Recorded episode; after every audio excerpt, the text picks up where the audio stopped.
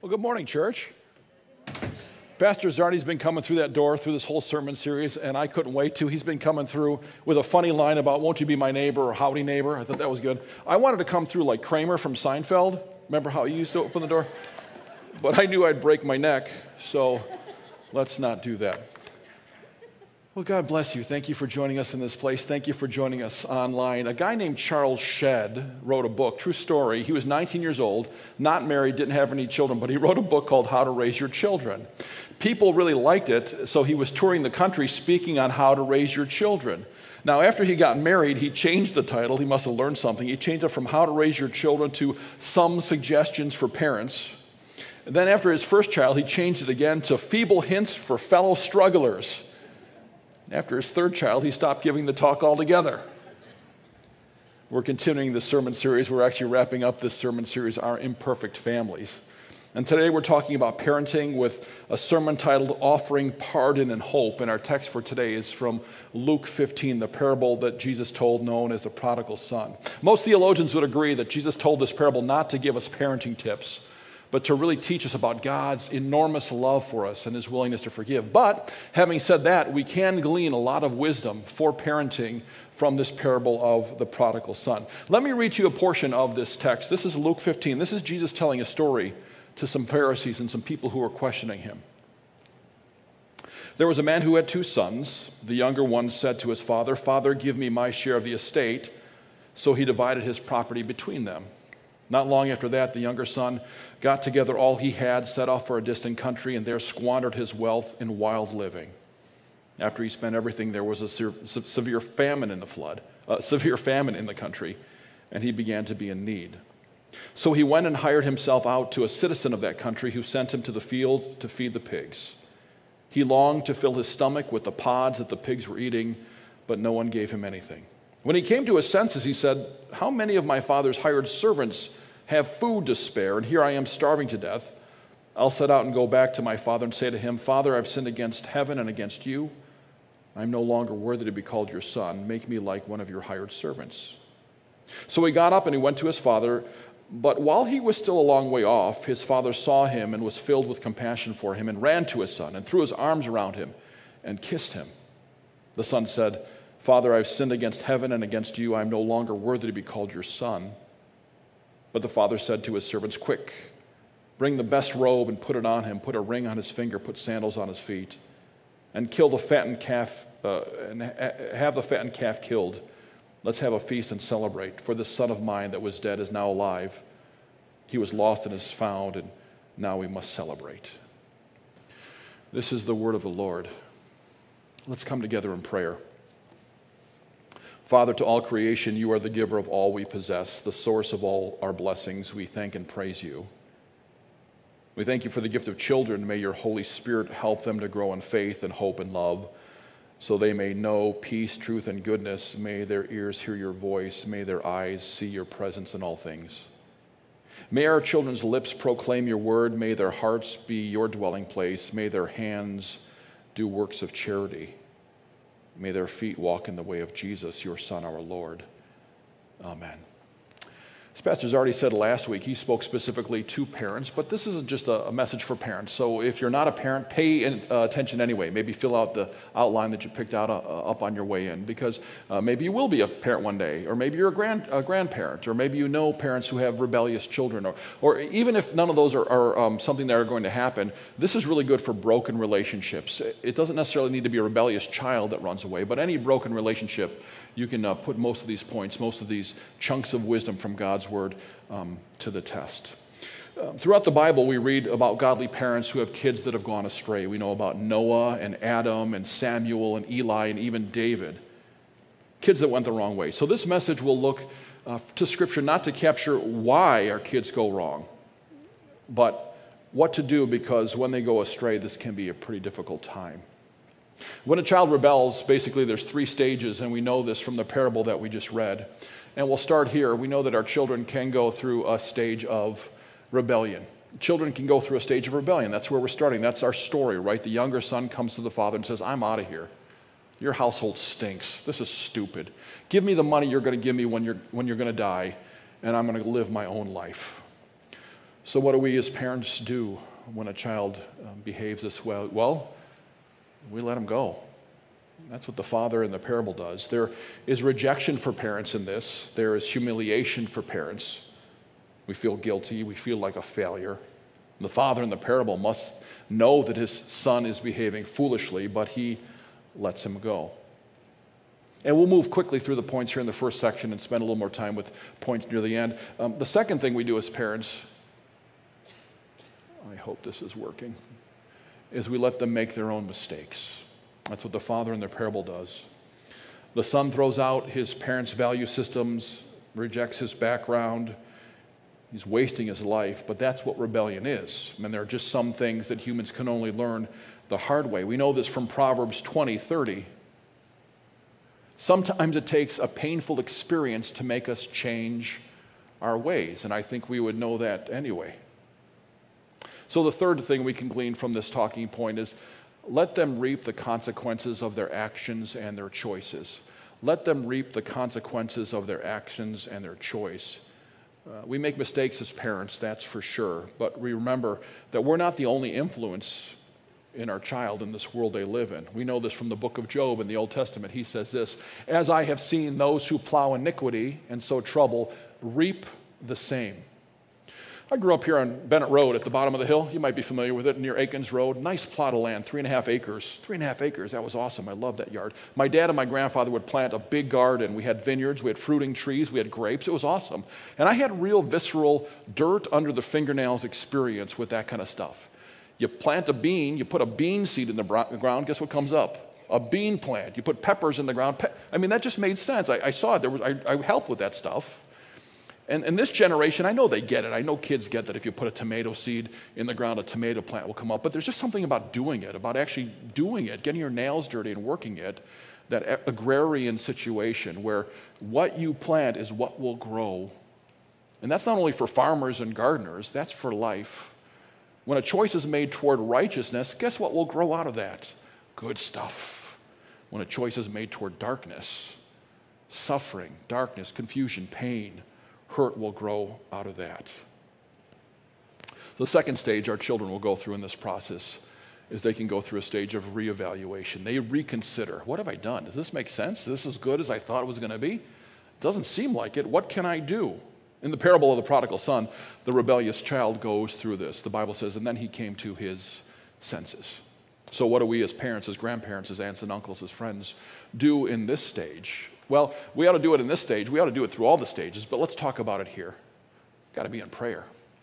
In prayer for your kids when, uh, for your kids when they're super obedient and super um, understanding of your ways and, and when they're in rebellion. Let's talk seriously about Satan and his plans to destroy your children. That's not an overstatement. That's not hyperbole. That's not me trying to get an emotional rise out of you. The devil's plans are to destroy your children. He's not messing around. The Bible says we are at war. Maybe you'd agree with me in seeing the messaging that our children are getting from popular culture, from their friends, maybe from social media. You think the devil's in some of that stuff? I think it's clear and it's obvious. But we're not afraid. We fight with prayer. Pray that your children will enjoy their God given life. Pray that your children will learn and grow. Pray that they'll have God's wisdom in times of challenge. Pray that they'll pursue a relationship with Jesus Christ. Pray that they'll learn from their mistakes, that God will be their guide, that God will help them to love who He created them to be, that God's glory will be in their lives. Pray for their future spouses. Pray for their teachers and their friends, their future bosses, and their safety.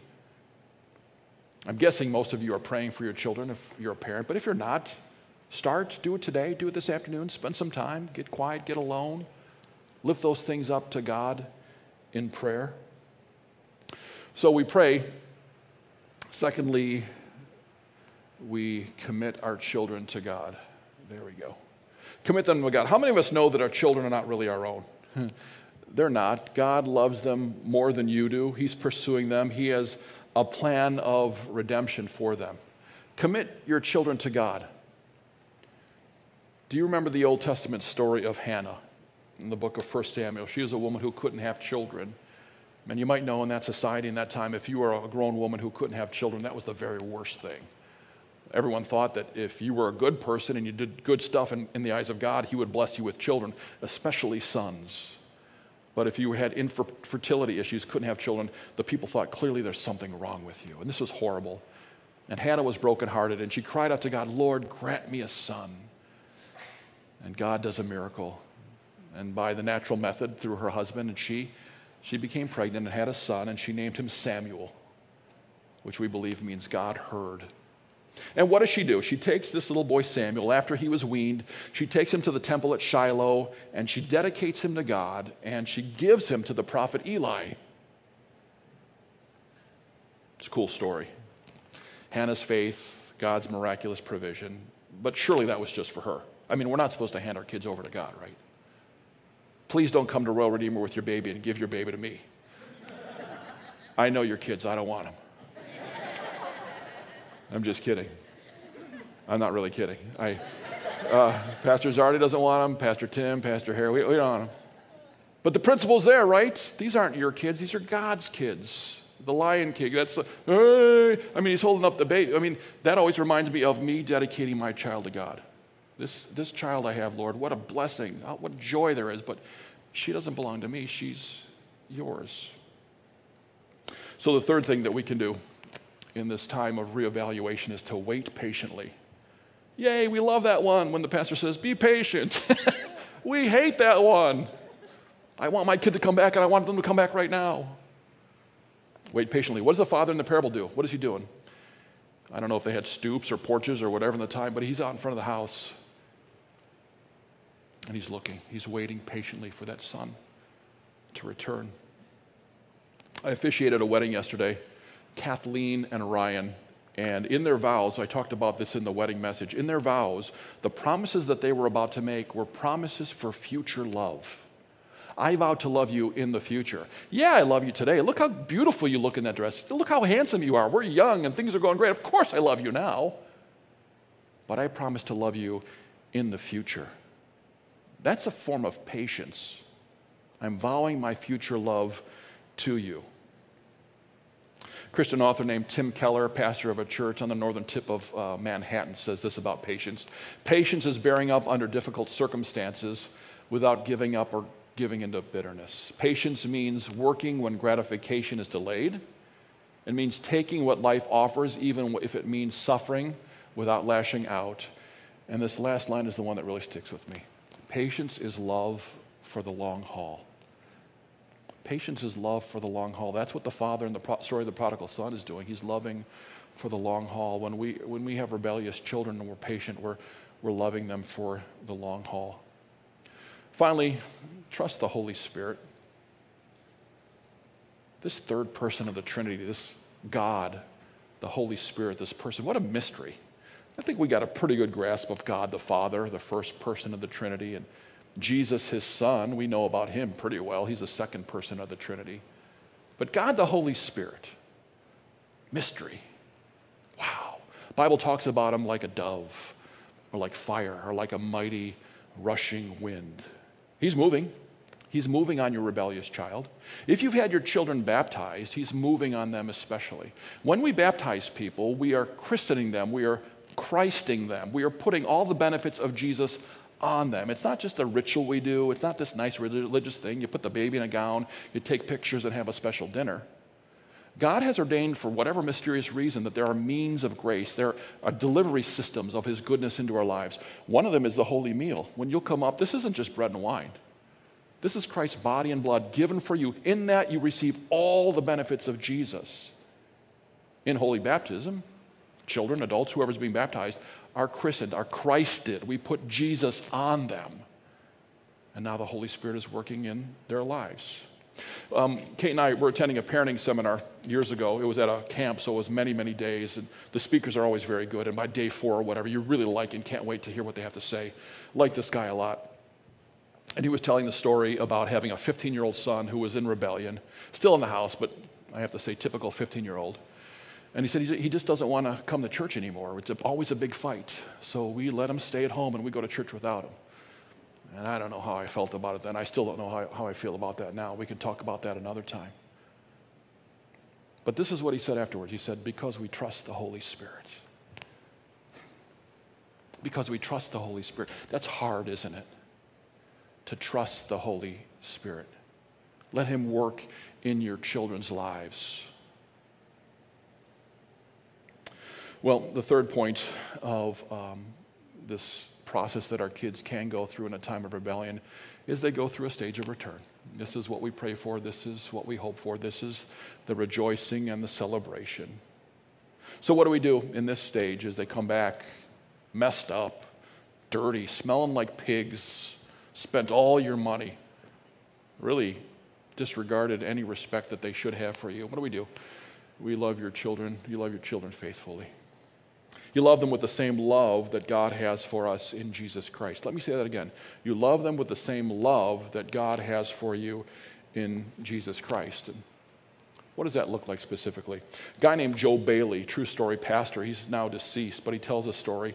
Uh, early 1970s, his son became a rebel, moved out of the house. It was the 70s, became a hippie, grew his hair long, grew a long beard. He said it, he would see him every couple of months. He, could, he says he could tell he never showered. Guy probably didn't shower for months. Same clothes all the time, filthy. Broke his heart, but, but he knew he had to let him go. One day in the middle of the night, Joe Bailey gets a call from the Chicago Police Department. We have your son at this certain precinct. Come get him. There was a, a sense of rejoicing. Maybe, maybe this will turn around. He goes to the precinct. He's not there. Goes to some of the surrounding police stations, can't find him, realizes it was a hoax. It's two o'clock in the morning now. What is he going to do? Well, he knew about some of the areas where his son was sleeping. They called them flop houses in the day. Who knows what, who really owned them or what the whole situation was? Just a bunch of kind of hippie people sleeping on the floor, sleeping on the couches. Who, who knew what went on there? He went to one that he knew of that his son sometimes stayed at and opened the door. The door was never locked. And he's stepping over bodies, sleeping on the floor. And finally finds his son sleeping. He knelt down and gave him a kiss and left. Years later, Joe Bailey tells a story that his son came back, came to Christ, is a believer, is now a pastor. And Joe Bailey says his son said this. He said, Dad, you know what turned me around? That night you came into my room and kissed me. You thought I was asleep, but I wasn't. And I thought, if my dad loves me this much, I want to be with him. That's our story with our Heavenly Father. If He loves me that much, I want to be with Him. We love our children faithfully, no matter what flop house they find themselves in, no matter how long it's been since they've showered. We love them faithfully. Her name is Barbara Brown Taylor. She wrote a book called The Preaching Life. She says, God does not love his children because of what they deserve, he loves them because that's who he is. We love our children not because they deserve it. We love them because we have God's love in us, and that is love. The Father loves us not because you do good stuff or he thinks you're attractive or you get his attention by your charity. He loves you because he is love. That's the essence of love. I love you just because. We love our children faithfully. Well, as they return to us, what's the other thing we can do? We can accept our children unconditionally, with, with no strings attached. God, Listen to me, God is not humiliated with you.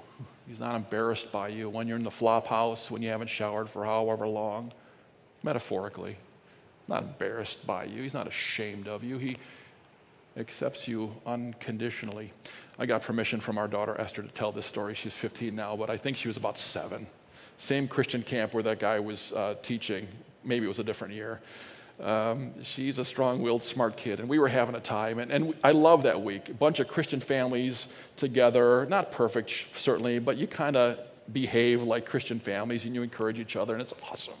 And it was the night of the hayride, and she was throwing a fit about something, and everyone's around, right? 60 families maybe mingling, but they see this kid going kind of berserk, and me, me trying to control her.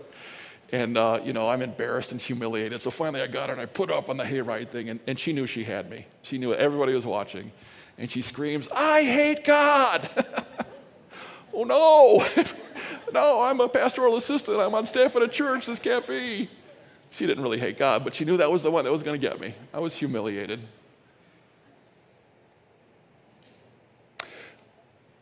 When we scream out, I hate God, either by verbally or our actions. He doesn't care. I mean, he cares, but he's not humiliated. He's not ashamed, not embarrassed. When our kids, with their words or actions, scream, I hate God, we accept them unconditionally. If there's humiliation, you get over it, you love them, and you, you put a ring on their finger and a royal robe around them, and you get them some sandals, and you throw a party. Because they were lost, and, and now they're found. And let's not forget the story of another son in the Bible, the only begotten Son of God, conceived by the Holy Spirit, born of the Virgin Mary, the God man Jesus Christ, who was not rebellious, but actually perfectly obedient, even unto death on a cross. And because of his death, unconditionally, he bought you back from sin and darkness. Forgiveness with no strings attached. The father didn't run out to the son and say, Let's get you a haircut and a bath. He kissed him and hugged him and got him clothing and threw a party. That's God's great love for us. That's the love that we have in us and the love that we can offer our children upon their return. So, finally, the thing that we can do when our children return is to forgive them completely. Don't hold things over their head. Remember when you said that to me? Remember when you ran away? Remember when you broke my heart? We forgive as we have been forgiven. In a couple of weeks, we'll start a sermon series on the Lord's Prayer. We'll pray it here together in just a couple of minutes. There's a part that says, Forgive us our trespasses as we forgive those who trespass against us. Lord, forgive me the way I'm forgiving others. If I'm only forgiving them partially, I don't want partial forgiveness from you. So it's a thing, right? God forgives me completely. I, complete, I forgive others completely. What a great forgiveness that is. And, and what a debt that God has paid for us. I heard an illustration. I hope I'll get it out correctly because it meant so much to me. Um, what God paid for us to buy us back is not something that needs to be overlooked. Suppose you came to my house and we were going to meet, and I wasn't home for whatever reason, so you're sitting on my front porch or whatever, and a guy comes to collect a debt, and you pay that debt for me. And you tell me about it the next day. I, there was a guy at your house, and you weren't home, and he, he was, came to collect a debt, and I paid it for you. What's my reaction? Depends on the amount of the debt. If it was postage due and the guy paid $3 and a quarter, well, thanks, I pat him on the back and say, I owe you one. It was, if it was the IRS and they were coming to put me in jail because I owed $100,000 and the guy paid it, I was, wow, thank you. If it was a mob hitman, I'd have a lot to explain. If it was a mob hitman coming to kill me because I owed him $2 million and you paid that and saved my life, I bow at your feet and pledge my undying dedication to you for my life. That's the debt that God paid for us to buy us back from sin, to forgive us as you have been forgiven. Can you forgive your children for rebellion, for, for running away? So we wrap up here. If you are a prodigal child, literally, if you're watching online or if you're here this morning, click um, your parents want you back. I don't know what's gone on. I, how would I know? Come back in humility. Parents take them back, hug them, accept them, forgive them, throw a party, set them straight, set guidelines, all that stuff that you guys know about. If you're here this morning, if you're watching online this morning and you're away from God, you ran away. He disappointed you. It, didn't work out. I don't think what the Bible said was true because I tried it. It's not true, so I ran away. But now you find yourself with the pigs. And you're looking back and going, I, I think I want back in. Can you get back in? Yeah. Come in humility. Come in brokenness. Pray a prayer this afternoon just saying, God, that guy in the front of the church said I could come back to you and I need you. I'm busted. I'm, I'm a wreck. God loves wrecks. Jesus died to turn you from a wreck into a beauty. Come back to him today. Some next steps for you to think about. These are at the bottom of your sermon outline, maybe up on the screen, good enough. If you have a rebellious teen or adult child, don't do this alone, man. Get help, get encouragement. Talk to some parents who've had children who've gone rebellious and, and see how they've handled it. Sur- surround yourself with supportive Christian ch- people. Um, secondly, um, use our care ministry here at Royal Redeemer. Man, what, a, what an awesome care ministry we have here. Specifically, I'm thinking of Stephen Ministers. They're just people who love you. They're not going to give you a lot of advice on how to get your kid back. They're going to call you and talk to you and pray with you and love you, with, love you and cry with you and support you that way. Uh, finally, we talked about a little bit earlier have your kid baptized. Are your children baptized? Again, it's not this religious thing we do, like it's a ceremony. I don't, I don't even know what's happening. The guy goes up there in water. We're putting Jesus on people by the authority of God's word through the water and the word. That's the way God works. Have them baptized, put the Holy Spirit on them. Let's come together and pray. Lord, your goodness is evident. Uh, we don't deserve any of this, but you take flophouse hippies who haven't showered or changed their clothes and you turn them into royalty. You did that for me, you did that for everybody here, you did that every, for everybody wash, uh, watching. It's just a matter of, of whether we'll um, walk into the house with you or continue to be in rebellion. I don't know. But thank you for this teaching. I know kind of specific today, talking about parents and children, but again, applicable, applicable to all relationships, broken relationships, uh, maybe our future. Um, so thank you. We love you. Holy Spirit, come. Bless the rest of our service, this holy time of communion, this mystery, this bread and wine, this body and blood given for us. We love you and we give you all the glory in Jesus' name. Together we all say, Amen.